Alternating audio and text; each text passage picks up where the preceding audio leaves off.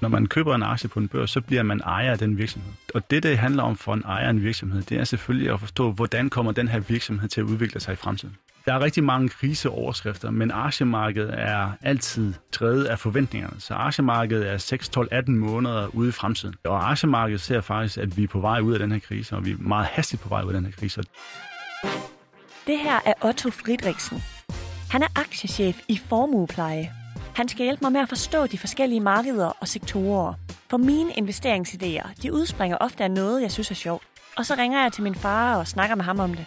Så siger jeg for eksempel, jeg har overvejet at investere i Carlsberg. Barnet de åbner jo lige om lidt, og øl det er sjældent en dårlig idé. Og så kan han svare, ja, det er en mulighed. Har du overvejet DSV? Og så vil mit svar måske være, hvad med Netflix? De har lavet sygt fede produktioner på det seneste, og det er både amerikanske og europæiske serier. Men nu er det vist også på tide, at jeg selv tager styringen. Og gennem utallige Google-søgninger er der særligt én gennemgående ting, nemlig at det danske aktiemarked har klaret sig rigtig, rigtig godt det seneste år. Faktisk så var det danske marked det næstbedste i verden i 2020, kun overgået af Sydkorea. Men hvorfor har det danske marked klaret sig så godt gennem en global pandemi? Og betyder det store opsving, at vi nu alle sammen skal skynde os at investere vores penge i det danske marked? Hvordan finder jeg egentlig ud af, hvilket marked jeg skal investere i? Det taler jeg med Otto Friedrichsen om i dag. Han er nemlig ekspert i at vurdere markeder, forventninger og risici. Mit navn det er Camilla Michelle Mikkelsen. Velkommen til Aktier for Newbies.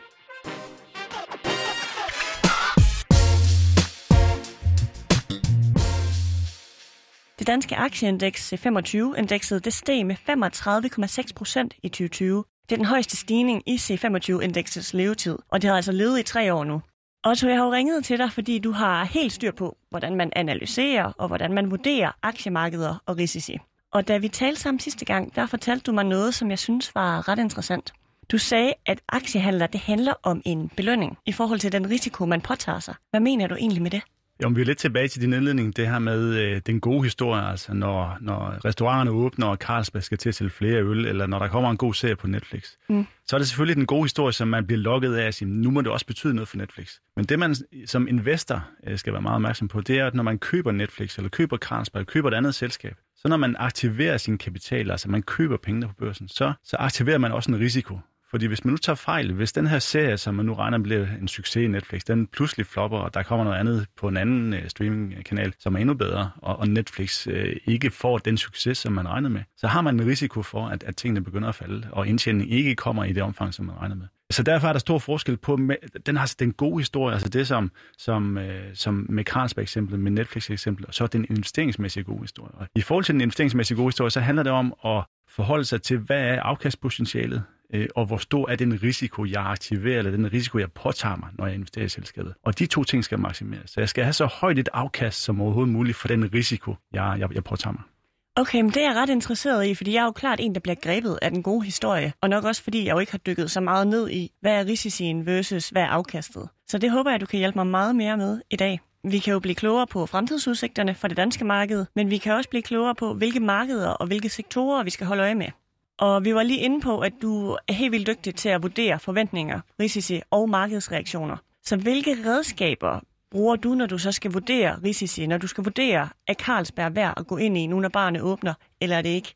Hvad skal vi kigge efter? Jeg, jeg tror, det første, man skal gøre sig opmærksom på, når man, når man kaster sig ud i aktieinvestering og øh, tager investorrollen, det er i, i bund og grund, at man bliver virksomhedsejer.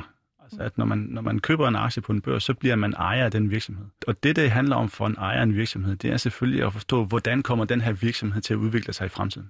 Aktier og aktieinvesteringer og afkast på aktier kan blive drevet af mange ting på kort sigt. Altså begejstring, eufori, panik, som vi så øh, i marts sidste år. Men, men når man sådan ligesom skralder de her følelsesmæssige aspekter til side, så er vi nede på, på ganske få ting, som, som faktisk driver aktieafkastet. Og en af de væsentligste ting, det er øh, indtjeningen i virksomheden. Så, så det er sådan meget en traditionel ejerbetragtning, man skal lægge ned og sige, hvad er det indtjeningspotentialet er i den her virksomhed. Og der er vi også tilbage til risikoen, fordi at jamen, når man skal analysere en virksomhed, øh, og når man skal sætte sig ind i, hvordan kommer indtjeningen til at være i fremtiden, hvad er det, jeg som potentiel ejer af den her virksomhed kan stille mig selv i udsigt i forhold til indtjening, og derigennem også et potentielt afkast, så handler det om at forstå virksomheden. Og hvis vi nu bare tager Carlsberg, hvis jeg som almindelig aktieinvestor, jeg ved jo ikke ret meget ud over det, jeg googler mig til, og det, jeg får rådgivning i, når jeg spørger min far, eller når jeg spørger folk som dig. Hvad kan jeg så gøre for at vurdere, er Carlsberg en god aktie, eller er det ikke? Jamen, det handler i bund og grund om at forstå om, hvordan skaber Carlsberg indtjening. Mm. Øh, hvad er det for nogle markeder, Carlsberg er på? Hvad er det for nogle produkter, Carlsberg har på markedet? Hvad er det for nogle produkter, der kommer på markedet i fremtiden? Er der nogle muligheder i forhold til konkurrencesituationen? Altså også kigge på de andre store bryggerier i verden. Mm. Er der noget, som kunne ændre sig i forhold til konkurrencedynamikken, i forhold til markedsdynamikken, i forhold til vækstdynamikken, øh, og i særdeleshed i forhold til, øh, nu er det selvfølgelig meget, meget svært at forudsige en, en pandemi, som vi så i, i marts sidste år, men, men, men,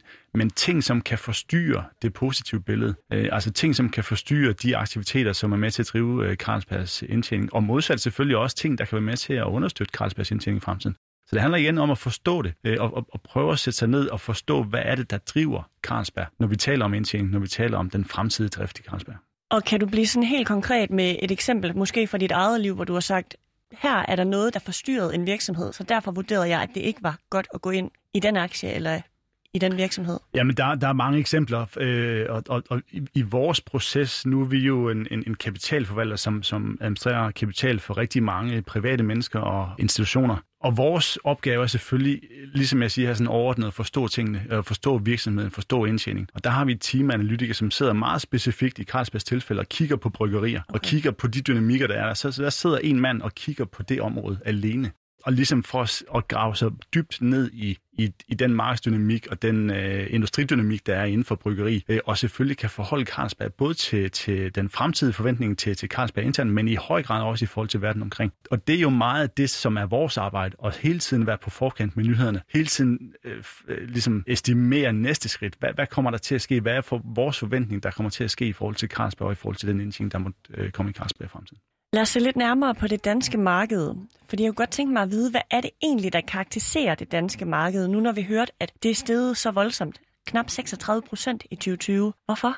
Øh, generelt, hvis man kigger på aktiemarkedet generelt, så, så var 2020 jo øh, et, et meget begivenhedsrigt år. Specielt øh, i marts, øh, februar, marts, april måned, hvor aktierne faldt kraftigt. Så så vi et meget kraftigt rekyl fra bunden der i slutningen af marts måned. Og der var danske aktier også med øh, langt frem, og, og som du siger, øh, leverede et rigtig, rigtig fint afkast sidste år. Øh, noget af det bedste, vi så på øh, sådan en global plan. Øh, årsagen til, at Danmark klarer sig så godt, er jo, når vi ser på indekset, så er det jo i høj grad, hvilke virksomheder er der i indekset, altså det, i det danske aktiemarked. Øh, og, og der er en, en, en samling af rigtig, rigtig stærke selskaber. Nu nævnte øh, du selv øh, DSV, som, som har været en af, af de arser, som også har gjort det fantastisk. Vi har Novo Nordisk, vi har Ørsted ved Vestas. Vi har nogle meget store danske selskaber, som, som har leveret fremragende øh, resultater historisk, og som er markedsledende inden for deres område, og som har et globalt perspektiv. Altså det er ikke virksomheder, som alene afsætter til en lille dansk økonomi, men det er virksomheder, som har et globalt aftryk og afsætter til hele verden. Og det kombinationen er, at du har meget stærke virksomheder, stærke ledelser, et, en, en stærk markedsposition inden for de områder, de opererer på, har været medvirkende til at drive den her udvikling. Og så specielt sammensætning kan man sige, at der er i høj grad en, en tilt eller en, hvad skal man sige, en større eksponering mod nogle af de øh, sektorer, som klarer sig rigtig, rigtig fint sidste år. Ja, de her sektorer, fordi nu nævner du både DSV, men du nævner også Nordisk, og det er jo i hvert fald to forskellige sektorer. Og sidst jeg havde en gæst i studiet, der lærte jeg, at der var 11 forskellige sektorer. Vi kunne snakke transport, vi kunne snakke sundhed, vi kunne snakke tech. Hvilke sektorer har gjort det godt og har været med til at booste det danske marked sidste år? Jamen det er rigtigt. Sektorerne, det er jo øh, en, en sådan underinddeling af aktieindeks, så der er 11 mm. sektorer, som du siger, inden for forskellige områder. Og, og når vi ser på det danske marked, så er det danske marked koncentreret om nogle nogle få sektorer, øh, specielt sundhed, øh, fordi vi har Novo Nordisk, som er et meget stort selskab og fylder øh, forholdsvis meget i det danske marked. Vi har også andre sundhedsselskaber som Koloplast og Genmap og, og så videre. Øh, så, så det har været en af de områder, som har klaret sig ganske fornuftigt sidste år og været med, medvirkende til at drive det danske aktiemarkedsafkast, øh, når vi ser på sundhed. Netop fordi, at jamen, i en periode, hvor, hvor øh, tingene brændte så meget kraftigt op i, i marts-april måned sidste år, der er meget stor usikkerhed om, hvordan bliver den fremtidige indtjeningsstig sådan generelt set på, på, øh, på selskabet globalt plan, så søger man mod det, der er mere sikkert. Øh, og der er et, et selskab som Novo Nordisk eller som Koloplast, selskaber, som i højere grad oplever en mere stabil indtjening, når, når uværet raser, netop fordi du skal have din insulin, øh, mm. uanset om der er recession, altså en økonomisk lavkonjunktur, eller der er økonomisk højkonjunktur. Og nu siger du, at vi søger mod det, der er mere sikkert. To begreber, jeg også lærte, det var defensive og cykliske aktier. Ja. Når du siger noget er mere sikkert, så er det de defensive. Lige præcis. Så er det de defensive selskaber og sektorer, altså de selskaber, som ikke er så konjunkturfølsomme. Altså eksempler kunne være sundhedsselskaber som Novo Nordisk. Mm. Det kunne også være et selskab som Procter Gamble i USA, altså øh, øh, et selskab, der leverer rengøringsmidler, barberskum, toiletpapir, sådan nogle ting, som altså uanset hvordan økonomien bevæger sig, så skal vi bruge øh, nogle af de her basale ja. øh, produkter. Det betyder også, at når der er højkonjunktur, når tingene virkelig kører, så er det ikke et, et område, som, som blomstrer og, og oplever meget stor indtjeningsfremgang. De sælger det samme, og i, i, i modsætning til de defensive selskaber, som man skal kigge på, når økonomien bevæger sig øh, lidt i stamper og, og måske går, går tilbage, så er de konjunkturfølsomme selskaber, altså de cykliske selskaber, nogle af de ting, man skal kigge på, når økonomien er i fremgang, og når der er økonomisk aktivitet. Fordi det er dem, der, der oplever en højere indtjening, når, når tingene blomstrer.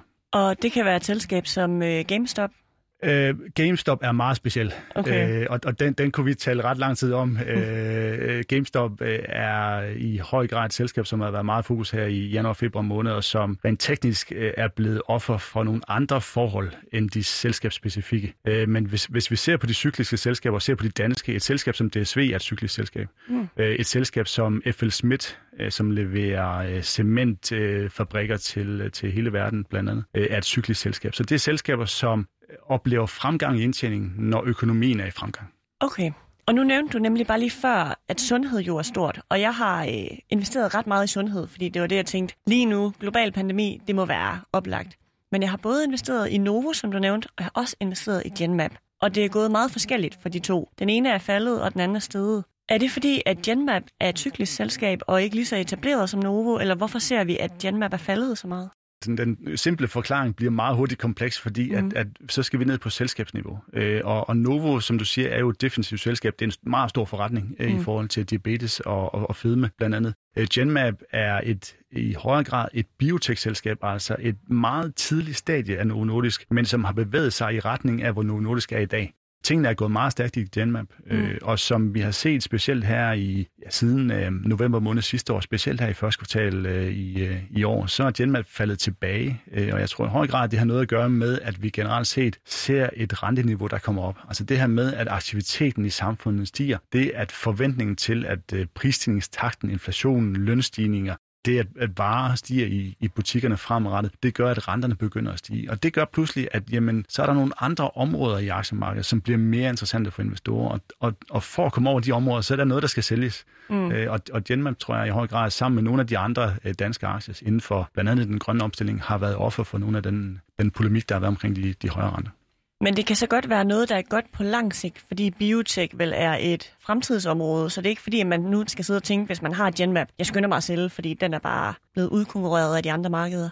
I forhold til biotech, så er det jo, aktier generelt er jo et langsigtet perspektiv. Man må aldrig gå ind i aktier med, med et kortsigtet perspektiv. Det er en, igen tilbage til virksomheds øh, tankegang, at, at det er langsigtet, man skal tænke aktieinvestering. Mm. Øh, og, og ser man langsigtet på Genmap, så har Genmap gjort det fantastisk. De startede som et, et meget lille biotech-selskab og udviklet produkter og er kommet på markedet med nogle meget, meget store produkter i forhold til kraft. Øh, og fremadrettet er opgaven for Genmap jo selvfølgelig at blive ved med at kunne levere produkter, ydelser til, øh, til den industri, de, de, de er opererer inden for. Mm. Og afkastien, kan man sige, i Genmap, er jo afhængig af, hvor, hvor godt lykkes det for dem at komme på plads med, med de her nye produkter i fremtiden. Okay, vi hører, Danmark har klaret sig godt. De danske aktier har klaret sig godt. 36 procent stigning sidste år. Hvordan adskiller det danske marked sig fra det amerikanske marked? Fordi vi talte jo lidt før om, at jeg både havde syntes Carlsberg, men også Netflix var interessant.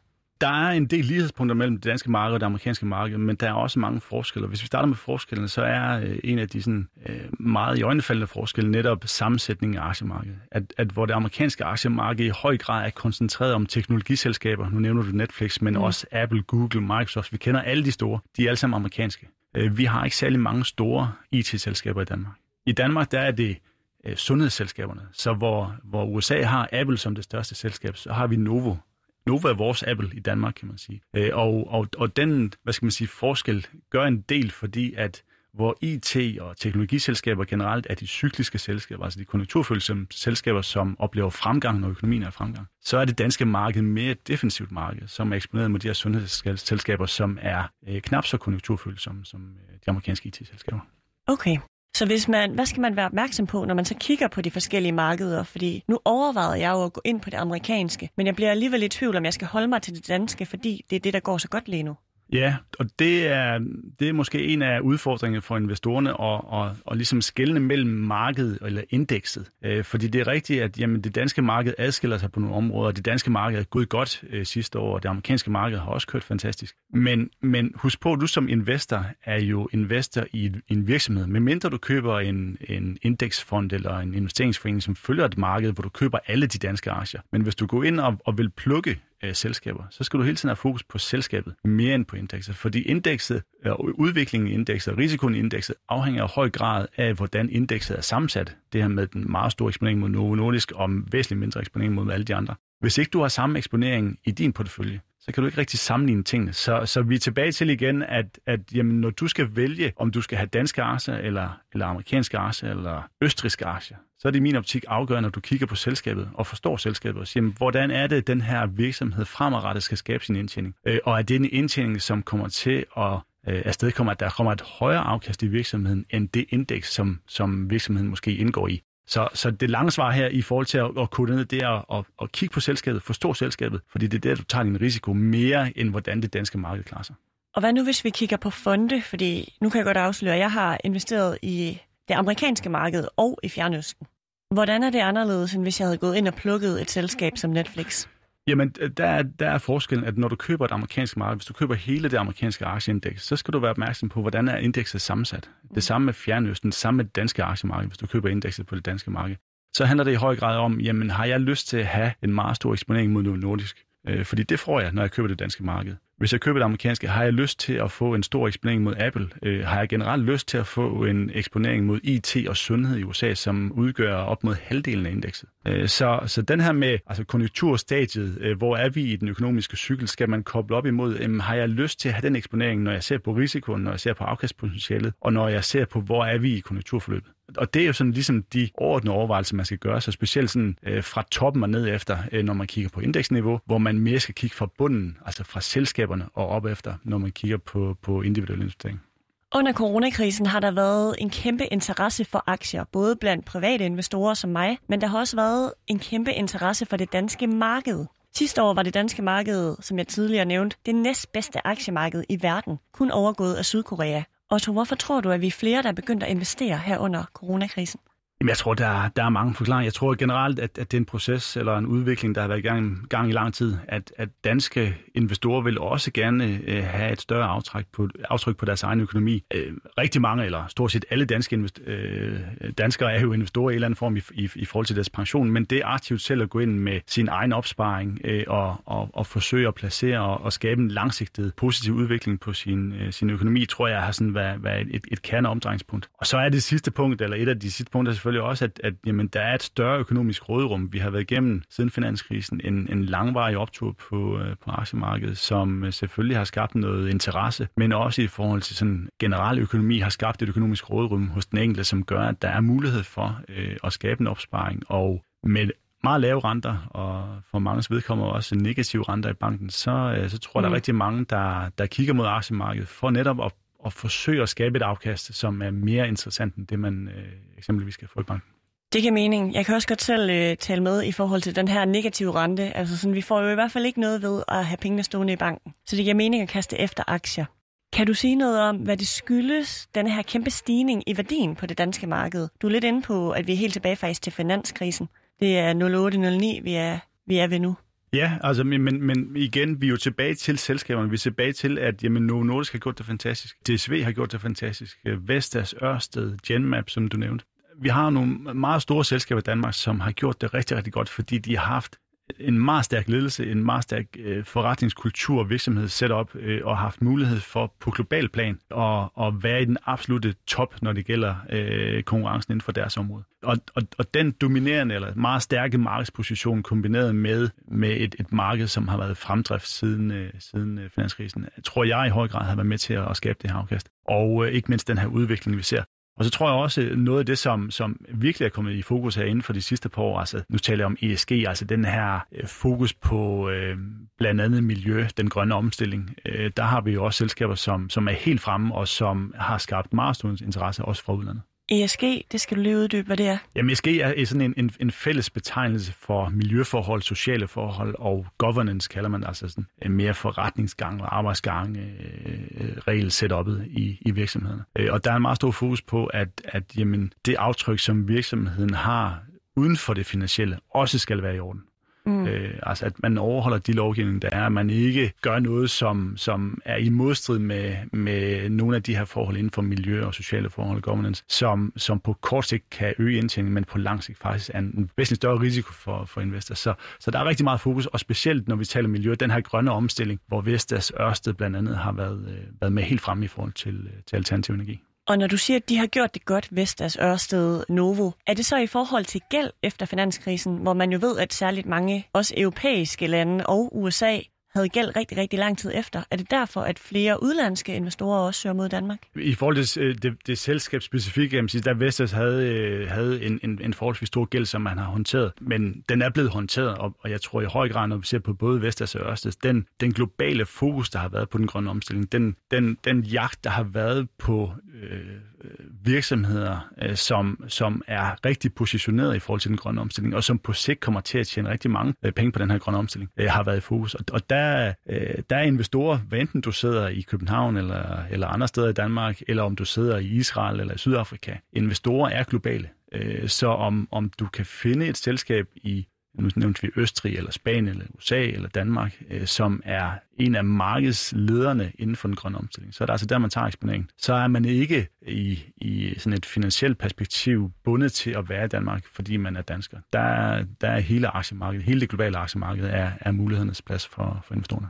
Og når det danske aktiemarked så er steget så meget, er det så fordi Danmark er frontrunners, når det kommer til grøn energi? Ja, bestemt. Jeg, jeg tror, når, når vi ser på Vestas, både i forhold til, øh, til konkurrencesituationen og, og, og, og deres markedsposition inden for, for vindenergi, så er de øh, markedsledende. Øh, og, og, og det er absolut en af de ting, som, som tiltrækker sig fokus fra udlandet. Det samme med Ørsted, altså Ørsted, som øh, i væsentlig grad har ledet omstillingen fra fossile brændstoffer i forhold til, til opvarmning øh, i, i Danmark blandt andet, til, til vindmølleparker og finansieringen og opsætningen af vindmølleparker. Så, så er der nogle perspektiver, som gør, at de her virksomheder er meget meget langt fremme og, og helt forrest i forhold til den grønne omstilling. Og det gør også, at øh, udenlandske investorer har interesse for danske selskaber, netop fordi man vil have de selskaber, øh, som, som har den rigtige risiko og, og muligheden for at, at belønne den risiko bedst muligt. Du har været lidt inde på det tidligere, hvordan man skal investere i krisetider. Men når jeg læser om det her opsving for det danske marked og de danske aktier, så ryger mine forventninger automatisk op, når jeg tænker på muligheden for at tjene penge på danske aktier. Men du er jo ekspert i forhold til at skulle analysere forventninger, risici og markedsreaktioner.